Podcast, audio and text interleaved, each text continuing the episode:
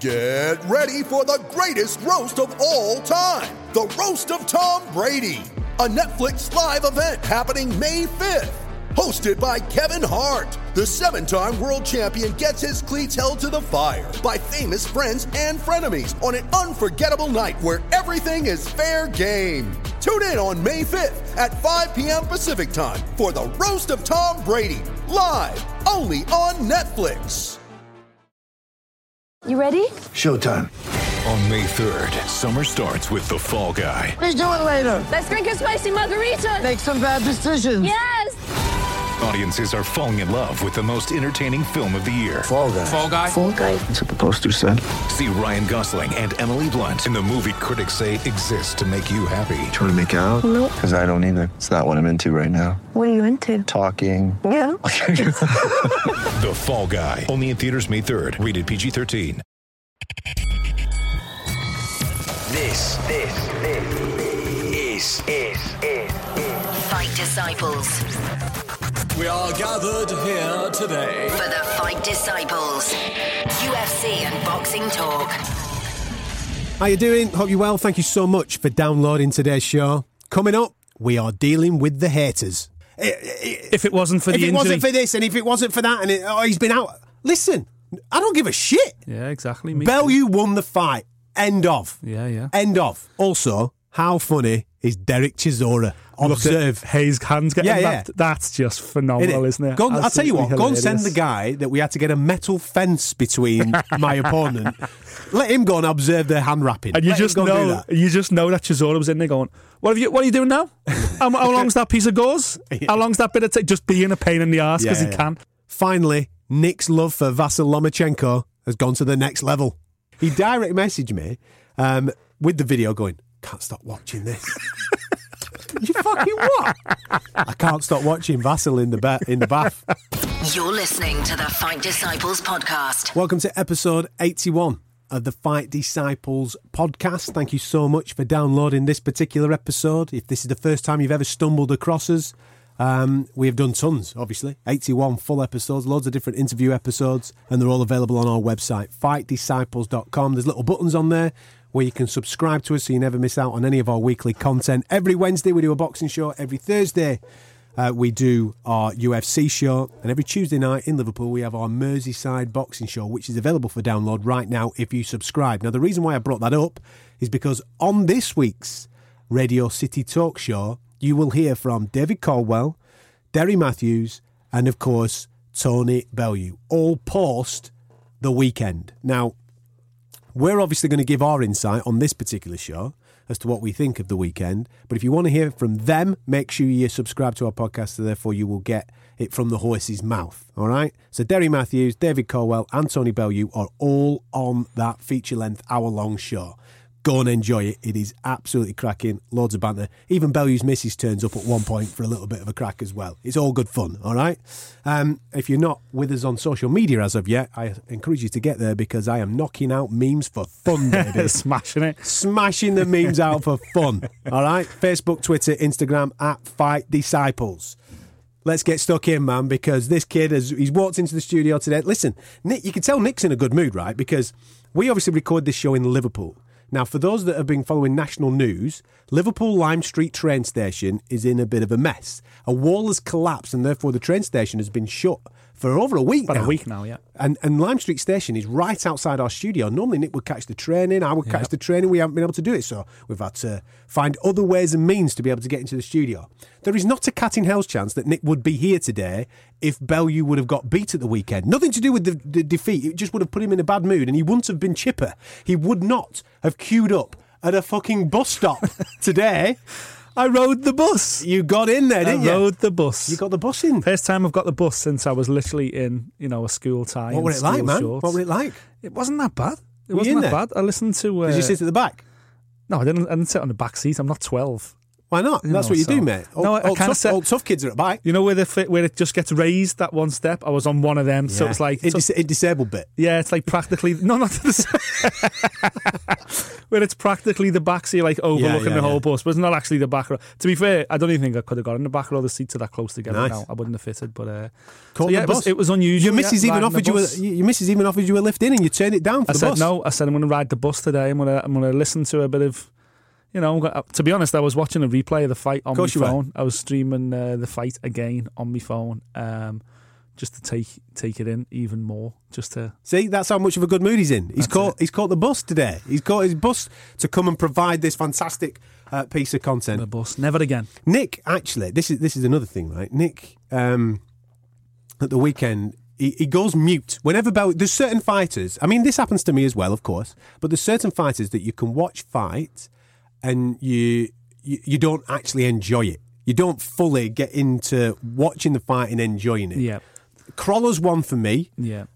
It's obviously since working with you and becoming friendly with Bellew, the likes of Derry Matthews and people like that, they are now becoming those types of fighters. So therefore, with all this build up this week, building up to this fight, I find it incredibly hard to watch Tony do his thing. You know what I mean? Of course. And it's only when I see him on top. For example, at the Makabu fight, that was a nightmare. I'm still having a chiropractor on my back after you were jumping all over the back of me with, because of how harsh it was to watch. But then when the when it's over, the dust settles, the victory's in the can. Of course. Oh, it's the greatest feeling in the world. Yeah, it is. Yeah, and uh, you know, obviously, I've been doing this a long time. I think obviously the the Liverpool fighters will always there'll always kind of be that affinity for me because I was, you know, when I broke through in the game, these guys were breaking through as schoolboys and, and amateurs and you know junior ABA finalists and whatever else. So I've been writing about these guys for just coming up to almost twenty years. So obviously, there's going to be that you know that thing there, that relationship, and uh, you know, as you can be as professional as and journalistic as you want to be and as impartial as you possibly can but there's Yeah. always going to be that you know me and Bellew went to school together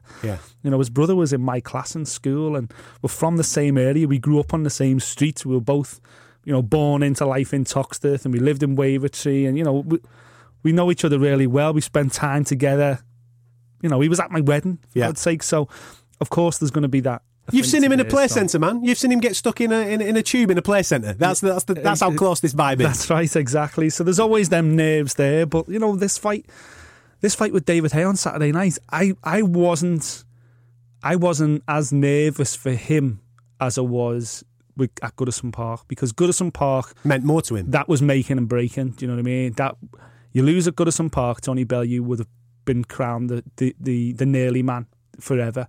You know, it's his third world title fight at Goodison Park, the home of his dream, his beloved Everton. Um, it had he lost that night, I think that would have broke him, and that would have obviously that would have been the defining moment of his entire career. As it turns out, whether that's you know, for me personally, that remains the defining moment of his career. But for the rest of the world, like the entire world now, Saturday night, man. it's about Saturday night and that performance against David Haye. And before we talk about injuries and before we talk about broken hands and anything else, I just want to say that we had him on this show, we had him in this studio less than two weeks ago, and he told us how this fight was going to play out. Bellew told us, I'm going to sacrifice the first three or four rounds because this guy's going to come trying to take me head off. And then round round four, I'm going to take over. My pressure will be better, and I'll take his best shots, and he can't take my shots because he won't expect my kind of power, and I'll finish him late on. And that's exactly what played out.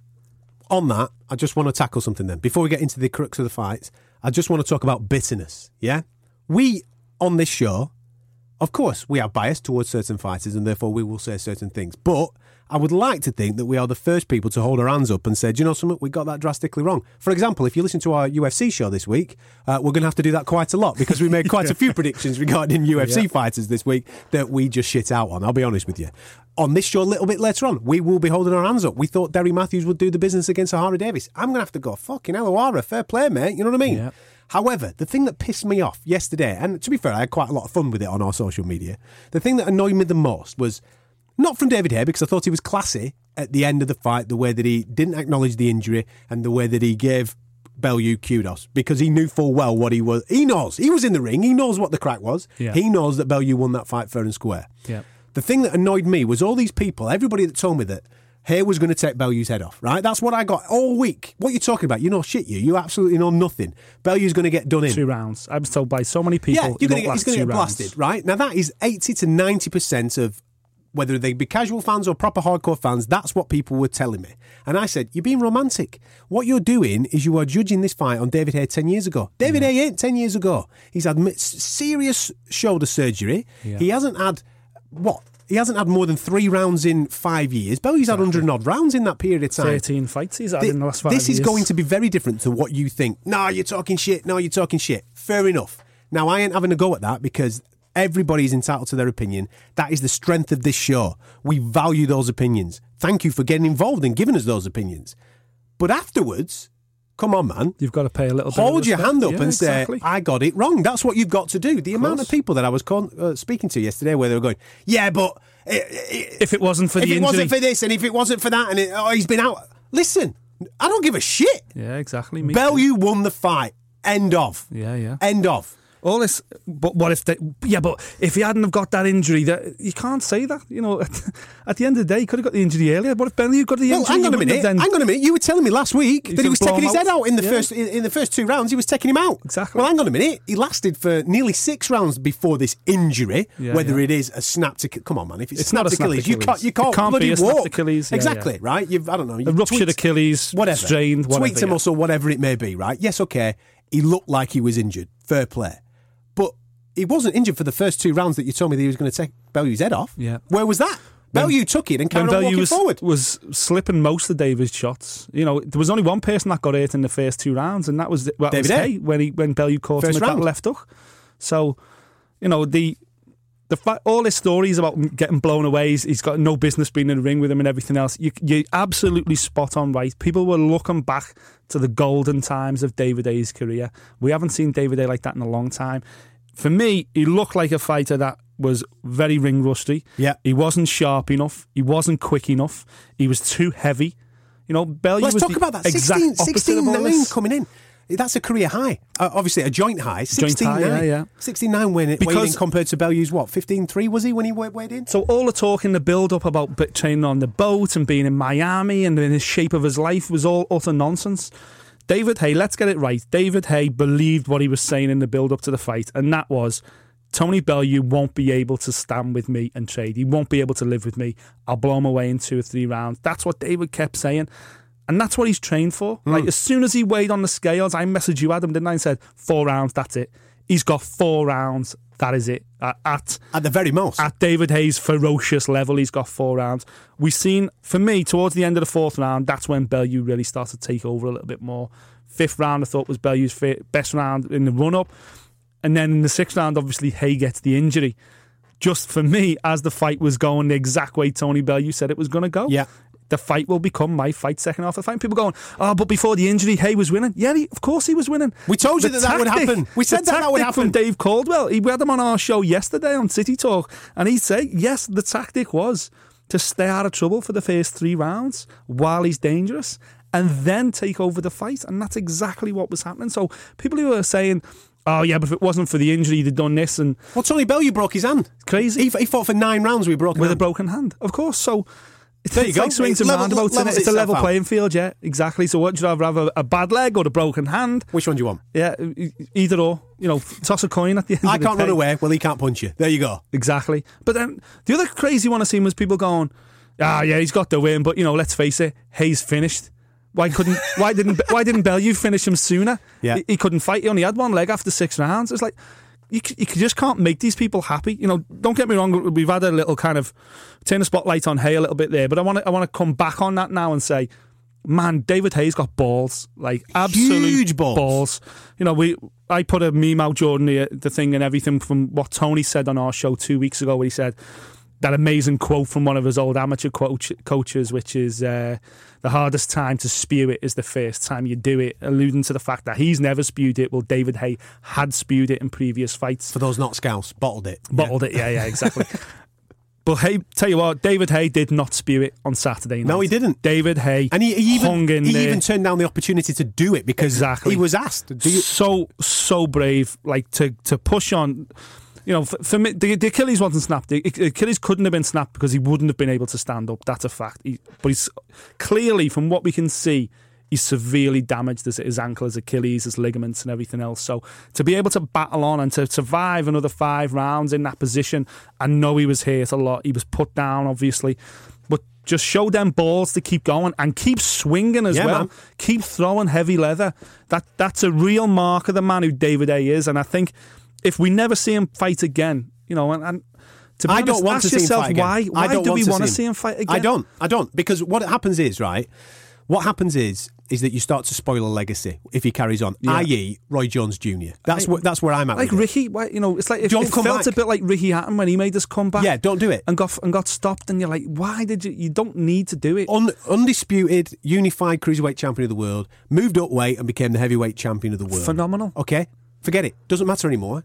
Don't He's- forget, throughout that period as well, David used to tell everyone, all the media, I'm "For- out." By thirty, I'm gone. By thirty, I'm gone. He's charismatic enough to make money Fucking hell, elsewhere, he's, man. He's nearly forty, man. What are you? St- you know, he's got to be able to do something else. Hmm. And okay, Hollywood may not. Hang have on a worked minute. for Did you just say he's nearly 40? He's, he's a year older than me. Fucking settle down, right? I'm not nearly 40. he's nearly forty? You're nearly forty. as well. I'm sorry to say. But you know, as you say, there's more things out there for David Haye. The, Yeah. pro- the problem is, it may not. You may he may not be able to afford it, living the kind of lifestyle that he wants to live. You know, the difference here is Yeah. that Tony Bellew clearly just wants to provide a nest egg for his kids, which he's done now. Mm. You know, and as he told us yesterday, and anyone who, who wants to listen to that interview, uh, ple- uh, you know, download that show 100% because Bellew again reiterates the fact that he's probably retired now. He's probably he's probably not going to come back, and it's going to take something phenomenal Mm. to tempt him back into the ring. Which, let's be honest, that means. 10 million plus payday and a world title Minimum. fight at a heavyweight. That's Minimum. probably the only thing that's going to get Bellew back. You will not see him at cruiserweight again because No, there's not enough. not. There's not enough money. there. Exactly. So that's that done. And, and obviously the rematch with David, you're talking about the guy with the broken hand. So Bellew's out for, if he's lucky, Six months. at least six months. And if Haye's ankle is as bad as Team Haye are alluding to, Longer. he's out for at least 18 months, which by then, Tony Bellew could be, he'd be cameoing in, in Creed 2 by then. It's long, long gone. Hmm. So it's, uh, it, it was, it was a, a strange fight at the weekend. It was, it was a bit of an opera, wasn't it? Let's be fair. You know, it delivered, for me, it delivered on every level. All the build up that we had to it, all the go back and forth, and the press conferences, and the rally in Liverpool, which was weird, and all the verbal attacks on David Haye losing his head and everything else. It all led towards Saturday, and it was like this. It was under so much pressure to deliver, and for me, it delivered above and beyond because of the drama, because of the talking points. You know, if if Hayder blown out Bellew in two rounds, or if Hayder ran out of gas, which was the way it was kind of looking, and then got stuck, it wouldn't have got half the attention it got. But the injury and everything else, and the, you know, it it's just it made a phenomenal story. And you know, what a what a twelve months Tony Bellew's had. If you want to hear from the bomber himself and Dave Coldwell, his trainer, get yourself um, on fightdisciples.com because we have obviously chatted to them for our Radio City talk show. So go and have a little bit of a nosy on there. Uh, it is available absolutely free via our subscription. You're listening to the Fight Disciples podcast.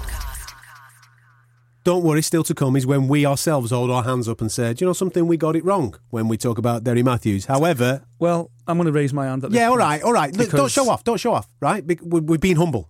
We're being humble. You, you, we're being humble. You were the one. No, no, we're together. All right. Okay. We're together. We going there? Even though you said that Ohara Davies might do it, Yeah, yeah. I, I did. we we are a team. it killed me to say it, but uh, Don't I, throw me under the bus just because get I said it. under the bus. You said Denny was going to. Yeah, I did. Yeah, yeah, yeah. All know. right. Okay. And just you know, team. Yeah. Fucking hell, it's all about me, me, me. You're turning into David, are you? Right, anyway. Sam Eggington, mate, because this Oh, is one that we God. did get right. We did say that Sam Eggington would turn over Paulie Malignaggi Bailey because we alluded to the fact that Paulie Malignaggi has no more power if he ever had any power. Zero power, two weight world champion. The guy's got skills to pay the bills. However, caught up with him because if he'd have had any power, he might have got Sam Eggington out of that fight. When Sam was standing there, me and were going, "Go on, punch me in the face." and he was hitting him with pillows. hit me as hit me as hard as you can. Yeah, yeah. And Malignaggi literally unloaded a, a eight point eight punch combo to the chin, and Sam just stood there. Is that like, all you got, son? Yeah, uh, you fucked now, aren't you? Yeah, yeah, yeah. What are you going to do now, Paulie? but uh, that was bizarrely, you know, I thought Malignaggi had started well, and I was a bit like, oh, Sam, don't get sucked into just following him round like a zombie, you know, don't let him pick it off. You've got to draw him into a fight and keep him under pressure. And, you know, obviously, Malignaggi's been around for a long time. He eventually did kind of run out of gas. Sam did walk him down. I think that that moment when he literally stood there and go on, unload on my face. Let's see what happens. And he took he took Malignaggi's best shot to the chin. I think that was the moment when Broke his arm. broke. Yeah, yeah, yeah. He knew he knew he wasn't going to. I thought he was brilliant post fight, so- Malignaggi. The way that he spoke, uh, Yeah, yeah. post fight. Obviously, the Savage's body shot to get him out of there is something else. But the way that this is how good Malignaggi is as a, as a, a commentator and as a pundit because he started breaking the, the, the fight down. Yeah, yeah. For us, the fans, and I'm thinking, Sweat ah, still on his head. Oh yeah, yeah, yeah. You know what I mean? He's just been done with a, a savage shot to the body, and he's like going, "Yeah, I missed the feint, and I'm hitting the floor because I'm pissed off with myself." And I'm thinking, "Oh yeah, I missed that bit." Yeah, Yeah, for cheers, exactly. Paul. He was doing his own punditry. Broke it down. Great shot though, great shot. And as you, you're a big fan of the body shot. The body shot does take it out of you. And Paulie nailed it. He said. 10 seconds isn't long enough. If you'd have given me 15, I might have been able to get up. It just, the wind was knocked out my sails. Yeah, exactly. And it was perfect tactics from Eggington. You know, when you're fighting a guy that's like Malignaggi, that's been around for a long time, you know, similar, we mentioned it last week, similar situation to Luke Campbell against Denny Matthews in that fight in Liverpool. You know, it was like you've got to put pressure on him. Don't give him a chance to get into any rhythm. Don't let it, the, the older guy get a breath and then pick that body shot. You know, that was always going to be the, the best shot for uh, for Sam, and he deserves it. You know what? A, what a year What a he's graft, had. man. You know, we talk about. Tony Bellew's had an incredible last 12 months. Sam Eggington's just talk about going from zero to an absolute hero.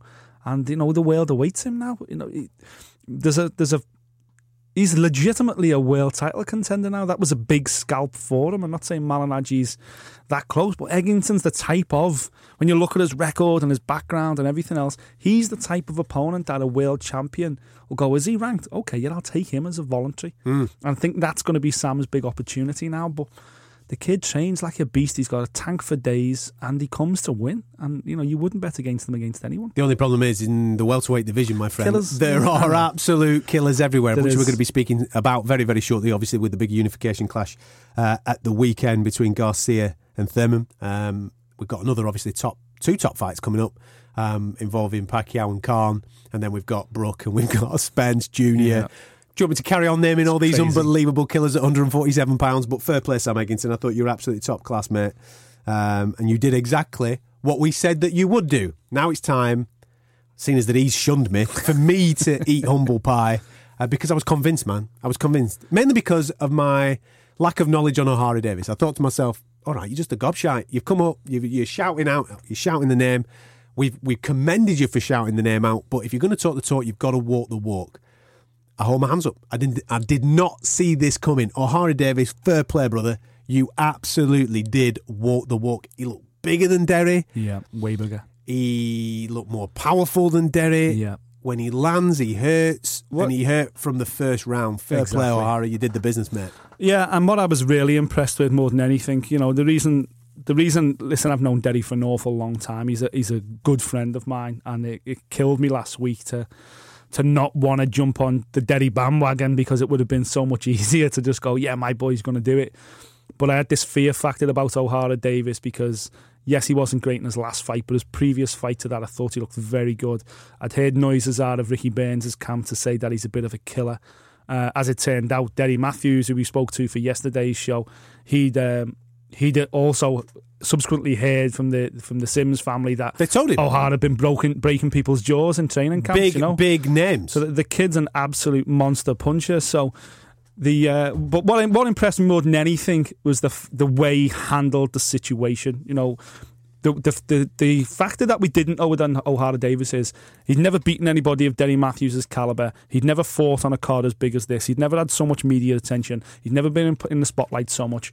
And then when we seen him in Liverpool at the at the rally, he was a dickhead. Let's be honest. He, was a dickhead. he made a bit of a fool of himself and stuff, but he, he kind of. It wasn't original. It was a caricature. You know, it was Yeah. like a very poor version of uh, a Floyd Mayweather or Adrian Broner. Yeah, yeah. And I thought, I don't know where his head's at here because he's hiding behind a pair of sunglasses and he's acting like a bit of a dick. I don't know where his head's at. I don't know him well enough to go, well, that's his personality, Yeah. or whether he just kind of lost it and he was just kind of like, well, what, you know, this is how I'll do it. You know, I'll I'll play up to it, kind of thing. So when he got in the ring on Saturday night, first I thought, fuck, he's massive compared to Derry. Hang on a minute. huge, Hang two weights up. First thing I thought was wicked walkout music, brother. Wicked walkout music. Coming out to The Yeah. Undertaker was Paul Bearer. Yeah, that was very good. Dum, very dum, impressive. da, dum, dum, da, da. Perhaps the writing was on the wall at Yeah, that point, to be honest. Well done. But uh, I thought his shot selection was excellent. He wastes nothing. You know, he's a kid that That's is the key thing. very shrewd with his work rate. You know, he's he's clearly got heavy hands, but he doesn't get carried away. He doesn't throw a lot of shots and get scruffy. You know, I think he paid Derry a ton of respect to be fair, but he's you know he's very quick. And, and to be fair, and I and, I'm, and we were messaging each other during the fight. The aftermath when he spoke about Derry, when he talked about how much respect he had for Derry and everything, that redeemed him for me. Then that you know, then he I thought he was brilliant. Right, He was brilliant. You've controlled the fight sensationally, and then your post-fight interview has been brilliant as well. Absolutely brilliant. And he, uh, I messaged you, and I said he's won me over. I'm a I'm an Ohara fan now, big time, because I thought he was excellent. He really is. You know, we- living up to the hype now. Obviously, people in London have known about this kid for a long time, clearly. But I think right, the rest of the country is waking up to him now. That was the scalp that he needed Yeah. to really kick on, and uh, it's going to be. It's going to be. I'm really excited about following the rest of his career. To Well, be fair, who's next, man? Um, your boy Robbie Davies Jr. He's in that weight category. that would be a sensational fight. Josh Taylor. He's in that weight category. My boy Jack Catterall. Jack Catterall, yeah. Come on, man. I tell you what, there's some absolute killers in the UK at that uh, super lightweight division, and all them fights that you've just mentioned then are all fantastic domestic fights. Well, on that, by the way, I just mentioned Jack's name. Uh, Jack's going to be with us next week on our Radio City Talk Show. He's going to be in the studio. We're going to have a right old chinwag with him and his rise, and obviously this new BT deal that he's going to be a part of with Frank Warren. Uh, so he will be in the studio for a little bit of a chat. We'll chuck the Ohara Davies name in there. I've no doubt he'll go. Yeah. Yeah, I'll take it all day long. Well, we may mention Robbie Davies to him as well because that was our. They, they're our two tips for the Yeah, year. yeah, yeah, yeah. You know, my tip for this year is Robbie Davies. Your tip, obviously, is sticking with the family. Jack Catterall. Sticking with my lad. Yeah, exactly. Yeah. With Jack, Keep yeah. backing your own son. so, uh, so yeah, it'd be interesting, wouldn't it, if we can if we can throw them two together, a bit of matchmaking next week, right? I'll bring me uh, I'll bring me padding with me. But on but on Ohara, away from those two, Yeah, yeah. he was mint. He He, was was, really mint. He stepped up, and we have now we hold our hands up and we go fair play, son. I'm a fan. I'm a. I'm a, I'm a, I'm a fan. You know, he. Uh, if you'd have asked me in the middle of last week the way he's behaving, uh, you know, I, I, obviously I, I wanted Derry to win, but I think the rest of British boxing was a bit like, oh mate, you know, I hope you get done. You need your mouth shut. on, But again, his performance, the way he handled himself after the well, fight. just just on it, on it in itself, this kind of backs up everything that we've always argued on this particular show. Yeah, at the end of the day, your mouth's going to get you in positions. For example, Bell, Bell used the prime example of this. Your mouth is going to get you into a situation that you then are going to be given an opportunity to back it up with your tools. Yeah. Ohara Davies, obviously, I'm no doubt he was advised maybe by Eddie Hearn. He said, listen, Derry Matthews is your boy. Go and call out Derry Matthews, whether it be social media, whatever it may be. I believe you can back it up. You've got to back it up. Hmm. He shouted his mouth off to a guy that's a weight class below. Derry stepped up. The fight's been made. If he gets bingo, then he looks stupid. But he's backed it up in a really classy, brilliant way. He's handled himself after the fight brilliantly. Yeah. Everybody now knows who Ohara Davies is. yeah, Welcome to the party, Ohara Davies big time. you're on the rise, my friend. Fair play. And that is a lesson to any young fighter right at this moment in time. If you believe that you can back it up, start running your mouth because Yeah, it will get you in a position that maybe you shouldn't have been in. But once you get there, take that opportunity when it comes. 100%. And if you're expecting us to go OTT maybe on Derry Matthews, because obviously we're pals of his, we do on our other show. So Derry comes and joins us on our Radio City Talk Show. So make sure you hit the subscribe button on iTunes. Go and check us out. Fight Disciples, we're there. We're waiting for you. We're waving at you. We're going, oi, oi, we're over here, sunshine. Come and have a listen. Come and play with us every single Wednesday. Um, you can also listen via our website, fightdisciples.com. You're listening to the Fight Disciples podcast. Now then, for the hardcore amongst us, I've no doubt that you enjoyed the full Haye Bellew and undercard, and then you thought to yourself, what shall I do now? Shall I stay up? Of course I'm going to stay up because I'm buzzing after what I've just seen. I'm going right through. Let's pop over to Las Vegas for a little bit of welterweight unification. Only the third time that undefeated welterweights have got themselves in a unification clash. WBA, WBC belts on the line between Danny Garcia and Keith Thurman. I've got to take this one on the chin, mate. I've got to take it on the chin because I told you that Garcia would come and he would put it on him, but he put it on him a little bit too late because Keith Thurman, early doors, was too big, too strong, too quick, too classy. One time is now two time. Fair play, Keith. Fair play. And you called it, man. You called it. You called it right. Play the audio. No, no. Play, play last week's audio. No, listen, this is just turning into David Haye. Stop it. Oh, Achilles. You did call it Yeah. right though. You you went for Thurman. I did. I went for Thurman. Yeah, I've, you know I've been a big fan of Keith Thurman for a long time. So, um, wait a minute. You just said it was in New York. The fight was in Brooklyn. Th- UFC no, I said it was Las, in New York. I said Las Vegas, didn't I? Las Sorry. Vegas, yeah. Sorry, it I in got Brooklyn. confused. I yeah, it was in confused. Brooklyn. Yeah, UFC was in. I've Las watched that much fighting over the last. I know. um, well, I worked it out. I watched. I reckon I watched 19 fights in 24 hours at the weekend. solid, mate. Good It's work. just fucking That's good insane. That's good work. Yeah. insane. But anyway, yeah, uh, I just I just fancied Thurman to be that little bit sharper, and that little bit stronger. Yeah. and that's kind of how it played out. First six rounds, he was immense. He was unbelievable, yeah, unbelievable. just And, just uh, the, the way the the thing I mean I'm I'm a big fan of counter punching because that's where I see the skill in this game you know what I mean? Someone throws a shot and the way that you can get out of the way of that shot but then counter and with, it, with yeah. yeah exactly that. Thurman probably one of the best I've seen at that at the weekend. I thought fucking hell, what a lesson this is. This is the sweet science at its very best. Yeah, it really is. And, uh, you know, I- I'm with you. I was watching the fight back, obviously, on Sunday, and uh, them first six rounds, it was just like a masterclass. It, Yeah. it looked like one world champion against the guy that shouldn't be there. Uh, now, I know, obviously, Garcia rallied and came, came strong down the stretch and everything else, and you'd expect that from him.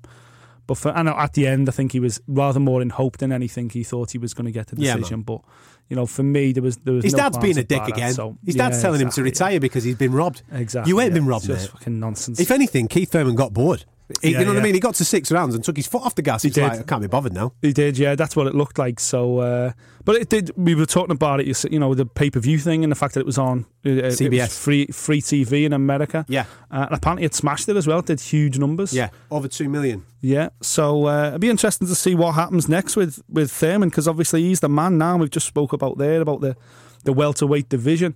There's so much talent in and around that weight class. You know, what would you do next with Thurman? Who, would- you know, who, who does Thurman fight next? Well, I think a few people have been asking that question, haven't they? I mean, I've seen so many bits on Twitter and so many polls and various things like that. For me, it has to be it has to be the winner of um, Spence Junior and Kell Brook for me. But does it be, does it grab him big money over in the states? I don't know if it grabs him big money. There's the Pacquiao Khan fight. That's probably where the bigger money is, isn't it? You know what I mean? Yeah. If whoever comes out of that as a WBO champion, that's probably where the big unification cash is at. Yeah, interesting to see now. I think for me, Thurman's, you know, he's clearly the number Thurman's one. the boy. No he's the question. number one in the division. No question. Um, I would love that fight for Kell Brook if he can come through against Errol Spence, but I've got to be honest, I think he's got to travel for it. I don't think we see Thurman on these shores. I think Kell Brook's come to the conclusion that he's got to travel for stuff. I mean, we're still exp- waiting, obviously, regarding um, the announcement of the Errol Spence yeah. uh, fight I think that, in that's going to be the UK, isn't it? Yeah, we're, we're being told it's the UK. We're Yeah. being told that it is uh, Bramall Lane. I'm led to believe, from my sources over the weekend, is that they're just waiting for council clearance and various things that they can put in place for then, obviously, for it to be a stadium fight, because I think that's the dream. That's what they want to do. Yeah. AKA Tony Bellew last year at Goodison. They want to do it at Bramall Lane this year. So um, we're, we're guessing that it's going to happen over the next seven days, that announcement. Fingers crossed uh, that we get that very, very soon. That's a tough fight. That's not a gimme. No, That's not a gimme. no. Errol Spence fight's a great fight. Kell's not turning up and just winning that fight. He's going to have to. Absolutely He's not. going to have to go to the to the well to maybe to retain his belt. And if he does, then I think that he fully warrants then a shot at Keith Thurman. But Keith Thurman ain't coming here for that. And the American audience, the guys that own him, the Stephen Espinoza's, by the way, who is now our social media friend. Thank you very much, Stephen. Much appreciated for getting on board with us bigging you up last week regarding the CBS free show. You're more than welcome, my friend. Um, but people like that aren't going to let Keith Thurman, their prized possession, come over here when there's big, when they've just proven over the weekend they can do big numbers. You know what I mean? Yeah. They can do big numbers in America. They're going to have to go there and do it. Kell's not averse to doing it. He went over there and won the title over there. I think he's just maybe got a little bit carried away recently, not travelling. I think he's missed out on a lot of opportunities by not being willing to go over there and travel. Very similar to what Amir Khan's done. Amir Khan's the big money. Yeah, but then Kell's got a following here in the UK, hasn't he? So he's probably Yeah, of course he has. He's probably been earning more money defending the belt here than he has been fighting abroad. Obviously, I'm not talking about the Triple G fight. I'm sure that was a career high payday, or at least I hope it was. Um, so, but I, th- I think we're at that point with Kell now. Is you know I can't see Kell Brook being short of money. He must have made some good money certainly after Triple G. Is this not the moment where he kind of looks at what Tony Bellew's done and think, okay, well, I I need my legacy definer. I need to prove that I'm the best welterweight of this generation. You know, otherwise he'll be, you know, he's going down a, a dangerous road at the moment, um, and it worries me because, you know, it, it, it reminds me of when J- Ricky Hatton was on top of the world, and Junior Witter was always the little dog. That was an IBF champ, but never really got the respect he deserved. He never really got that Yeah. big fight. He was forever ta chasing a fight with Ricky, and it just didn't come off. And he's been for he'll now be forever remembered as being in Ricky Hatton's shadow. I kind of think Kell's a little bit like that with Amir Khan. And I think the best thing that could happen for Kell is for Amir to get beat by Pacquiao. Pacquiao goes on to fight Thurman, and even then, Khan's the biggest fight available to Kell Brook. He Yeah. defends against Khan in the UK, gets that big UK fight he needs, and then pushes on. It surprises me so much, you know, because if anything that we've learned over recent times, the, the, the one lesson that the majority should be learning is watch what Carl Frampton's gone and done. You Yeah, know, yeah. watch what Barry McGuigan and the way that he's managed him has gone and done. Won your titles, mopped up the division, and got over to the States. Yeah. Get yourself over there. in. You know what I mean? Because we're talking, I mean, we've mentioned it many times, they're talking Hall of Fame. That's where they want to be in. And I'm sure they're earning some big, big money with the TV deals that they've got out there. But not only that, is that they're becoming those fighters that people want to see. Amir Khan, I mean, he's, he's a bit of a laughing stock, I suppose, to some casual fight fans. All you do is see memes of him getting sparked out. But look at the guys that he's been in with. yeah, exactly. He's been in, he's managed to acquire Hall himself massive, massive fights with Hall of Fame fighters because he's been prepared to up sticks and go and live in New York Mm-hmm. and do his work out of there. You can't expect to do that in Sheffield. No. And that's not disrespect to Sheffield because I love it. And I love I would love them all to come here and do the business here in the UK. yeah. But you've got to go to the States. You have to. Of course, you've got to because that's the that's where you make the biggest money possible. Obviously, but it's a slight change at the moment in terms of the heavyweight division. The heavy heavyweight division, the money's here right now, but for the rest of boxing, that's always been the case. You've got to crack America to make serious money, and Kell's just got to go back over there. You know, he's got to take that fight. That's the Thurman fight would be absolutely perfect for Kel, even if he's got to go to Thurman's backyard to get it. Just go for it. Roll that dice there to be great. And uh, because what comes out of the back of that is that he gets ranked as the number one welterweight in the world. This is the Fight Disciples podcast. Subscribe now via the iTunes Store. Have you been uh, watching any of the social media videos that have been doing the rounds since the weekend?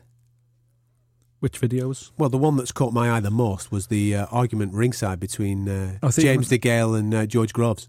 Yeah. Have you seen that? I've seen that. Where yeah, Derek yeah. Chisora gets involved as well. Well, I've, I've seen about four with Derek Chisora fighting with four different people. Mate, he's a legend. He's just what he just. He Can looks just like say- he just had murder with everybody. Mate, we didn't on even mention we didn't even mention that Chisora was um, Team Bellew's designated man to go and uh, Look at observe. Haye's hands getting Yeah, yeah. that. That's just phenomenal, isn't it? Go I'll tell you what, Absolutely go and send the guy that we had to get a metal fence between my opponent.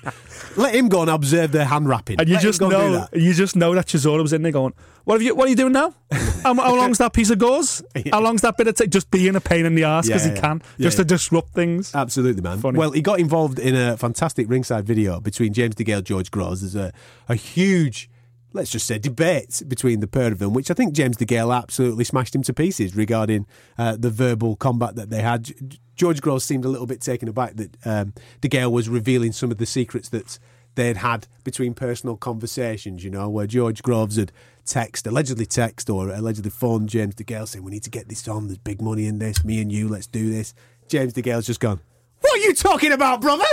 It ain't happening like that. I'm the main man. 70 30, otherwise, fuck off. Simple as. It was the funniest conversation. And then obviously Chisora jumps on in there and wants Yeah, to get yeah. in on the getting on the mix. Listen, it's a fight that's going to happen. It's a fight that I think needs to happen for British fight fans. I think it needs to happen for James DeGale, really, to re establish himself as well on these shores because he's done fantastically well In over in the States. Yeah, yeah, of course. Um, but I don't see the point of it right at this moment in time without George Groves bringing a, t- a belt to the table. And he's in he's in a good position with the WBA. He could be world champion by the middle of the year, and if he is, let's do this at the back end of the year. Of course, and it makes it makes perfect sense. And of course, we've got Callum Smith, who's more than likely going to travel to the US Yeah. for the WBC title. Don't get me started well. on that, man. with Dirrell, yeah. Um, so we could have, you know, we could completely and utterly own the super middleweight division by the end of summer, which throws up three magnificent fights. Personally, I think if I was James DeGale, Go on, do your Scouse thing. I do would, it. I would do a- it. avoid Callum Smith There, like the there plague. he is again. Uh, I think James DeGale versus Groves three, wouldn't it be? Yeah, well, if you count amateur as well. yeah, yeah, that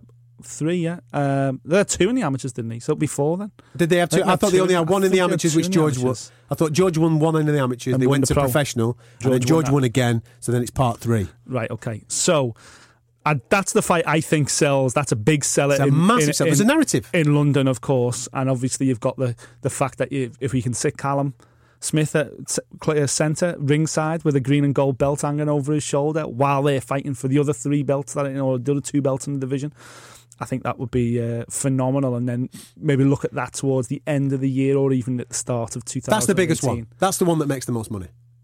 DeGale Groves. DeGale Groves, yeah. Right here, right now, DeGale Groves Yeah. makes more money, yeah. Of course it does, because there's the whole backstory. And, you know, as we've seen in that little meme, if we get these two in front of a, in front of a media pack, you know, they'll, they'll just go for each other. You know, it makes perfect, uh, makes perfect sense. But Groves has got a job to do first. Groves has got a job to go out there and get a belt first and bring Yeah, it yeah. to the table. Hmm. Um, I think he will. I think under I Shane he McGuigan, will, yeah. I think he looks a million dollars. I think he looks back to the he's old definitely, George he's Groves. definitely looked a lot better under Shane McGuigan. Yeah, a lot better. So uh, you know, and you know, I'm a, I'm a big fan of George Groves. I thought it, the the first fight against Carl Froch, I thought was an you know disgraceful performance by the referee. I thought it was a terrible stoppage. Yeah. Obviously no. I, I and I fancied George I'd have let him in carry the on. I'd have let him carry on in the rematch. I'd have let him. the rematch was slightly different. But I fancied George in the rematch. I was thinking Crotch, Froch has had an amazing career, but he's, he's clearly got old, and Groves is going to catch him at the right time. Hmm. Boy, I was wrong. Froch certainly caught him right on the button, and I think it I think it was in front of eighty thousand at Wembley. I'm not too sure. I think it was. Well, wasn't that the second highest capacity for the boxing match? it will be after? April 29th, my friend. Yeah.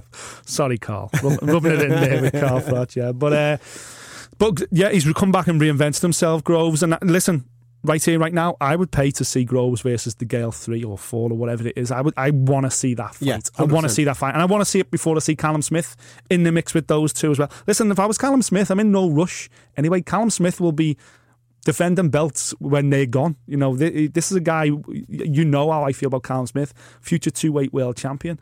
Absolutely no rush right now. Go and get the WBC belt from America, bring it back, sit ringside while these two Londoners knock seven bells out of each other, and then pick up the pieces later. Talk to me about losing the purse bid. Eddie Hearn told us on this show, listen, man, we are looking at Anfield. That's what He we're did. looking at. He did. Got And us then- excited. Well, he lost out. $1.6 million it was. So what, I don't even know what that translates to now in English money. But you can't have been putting in a bigger bid than what, $1.2 million at the very, very most. Where do, wh- how do you view that? Do you view that as.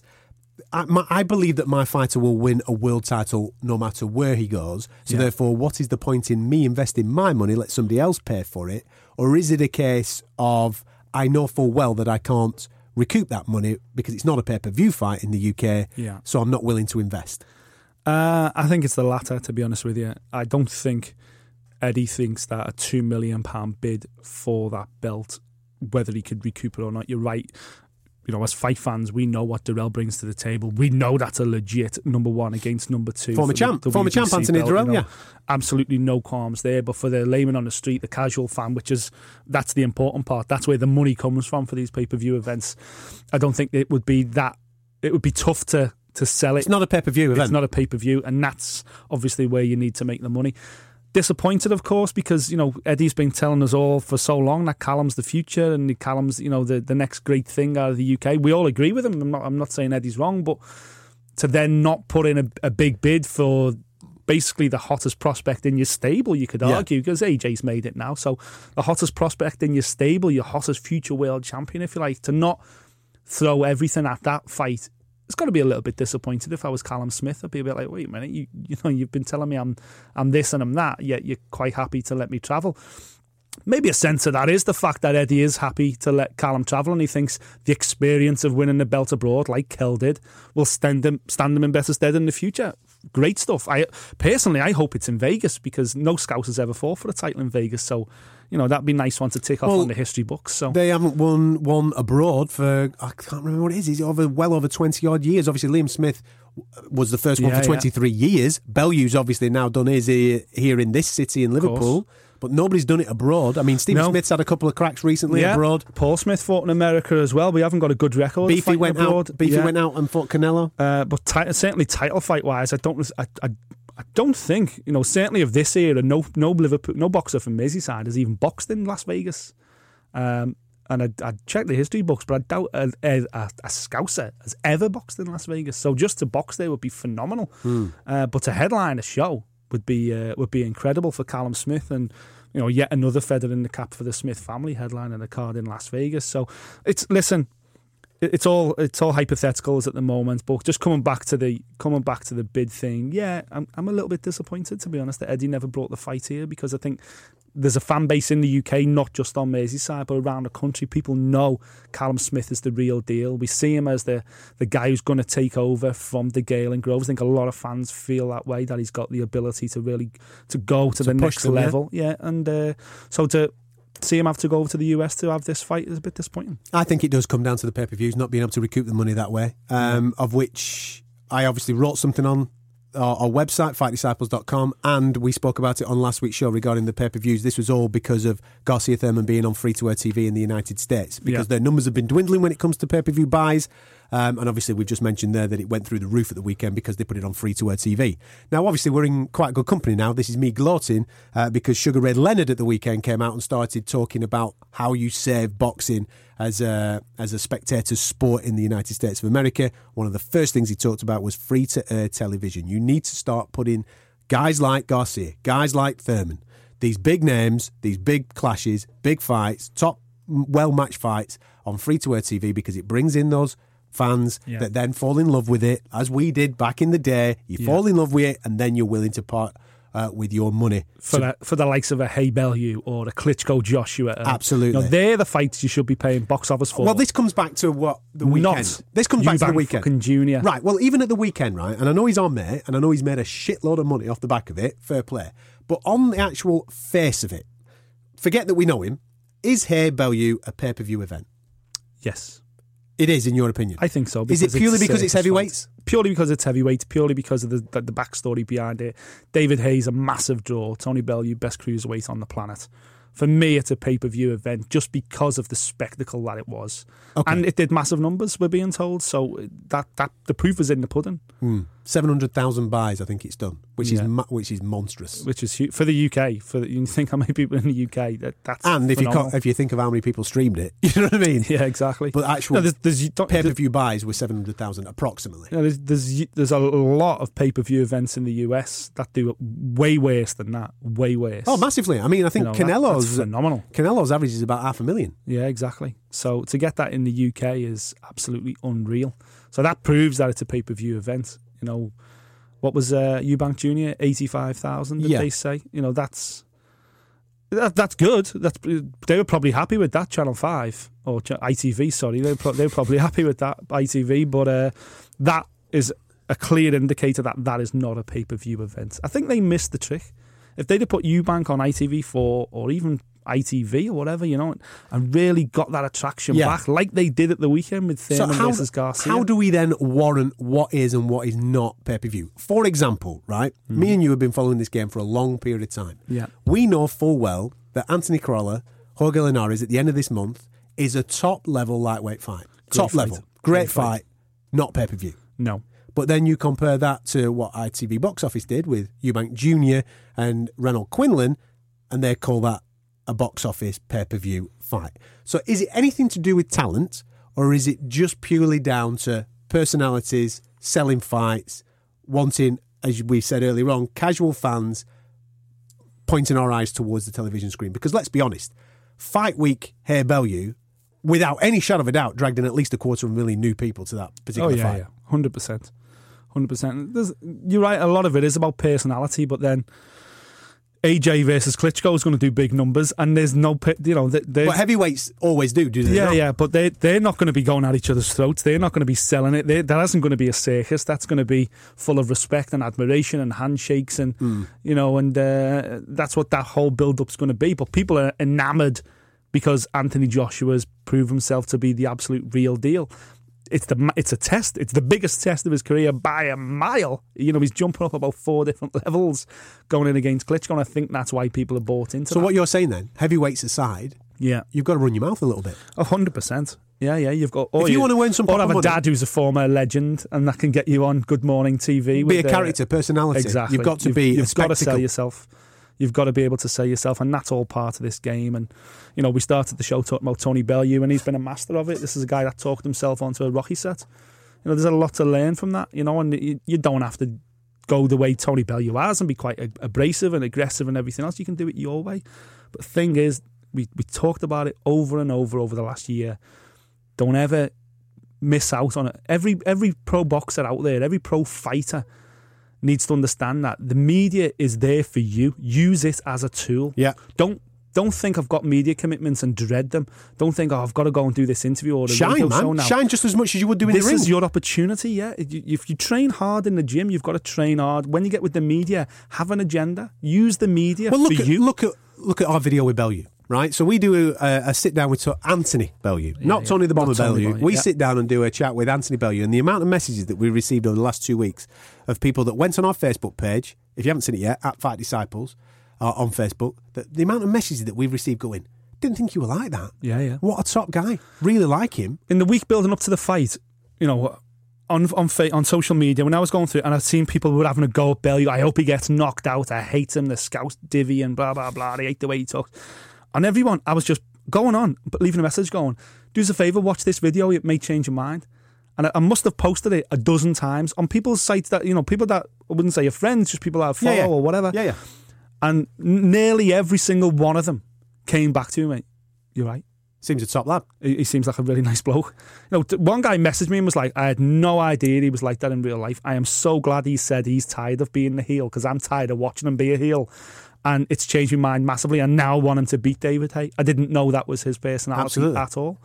So you know, Play the game, boys. If you want to make some exactly, coin, exactly. At the, end game. of the day, play the game, make as much money as possible, and ride off into the sunset. Or what you could do is post social media, uh, media videos of yourself in the bath. oh Um, God, I knew you were going to bring this up.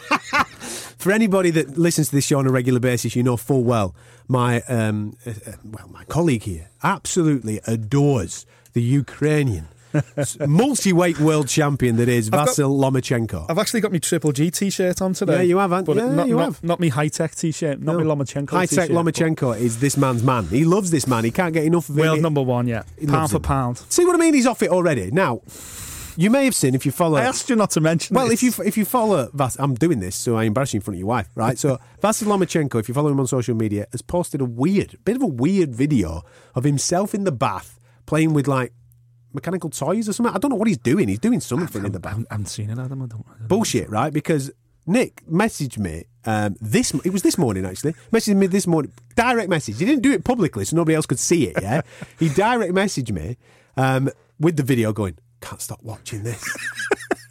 you fucking what? I can't stop watching Vasil in the ba- in the bath. fucking hell, mate. It's just It's gone to the next level, hasn't It's just so weird. It's just like the weirdest post I've ever seen on social media, certainly from a fighter. Just like, what? I'm sure it said something like, I love playing in the ring, love playing outside the ring or something. And I was like, what the fuck does that even mean? It was just so weird. But then it was kind of hypnotic. You know, sometimes you see these memes and they like hypnotic. And I was like watching it and I watched it for like You three- got you got problems, man. I watched it for like I watched it like three times. and You I was got like, problems. The fuck am I watching this for? This It's a, is it's a weird. mate, it's a grown man in the bath playing with ducks or whatever he was playing with. It's proper weird. Weird. But you were locked in. I was, yeah. He zoomed me in, yeah. Strange. You're listening to the Fight Disciples podcast. Thank you once again for listening to our little show. Um, we've put two specials out for you this week, as we did last week. Um, on our Radio City talk show, you can hear from the boys themselves. Derry Matthews post Ohara Davies. Uh, Dave Coldwell, obviously, post uh, the uh, David Haye fight at the weekend. And we speak to the bomber as well himself. Yeah. And his missus gets involved. And his missus, yeah, yeah. So get yourself on there. Subscribe to our podcast via our website, fightdisciples.com. Go and have a little bit of a nosy on there. Both episodes are up there now. Go and download them. Go and have a bit of fun. You can hear from the lads. And we will catch you next week with a preview to the man whose t shirt you are wearing right at this moment in Triple time. G. Triple G back in action. Daniel Jacobs is the man that stands in his way, which then hopefully will set up Triple G for some type of super fight with Canelo, as we are being told constantly about, which might never never happen. It's the new Mayweather Pacquiao, It let's is. be honest. But Probably do it in about 20 years from now. But next week's all about previewing uh, Triple G, so make sure you come along. And if you fancy another fix this week, we do have a bit of a fallout from UFC 209. fallout is the right word. There you go. Um, again, we'll, we'll be apologising on tomorrow's show. So make sure you come and uh, uh, join us uh, tomorrow morning for our UFC show, or failing that, for our Triple G preview next week via fightdisciples.com. Thank you for listening.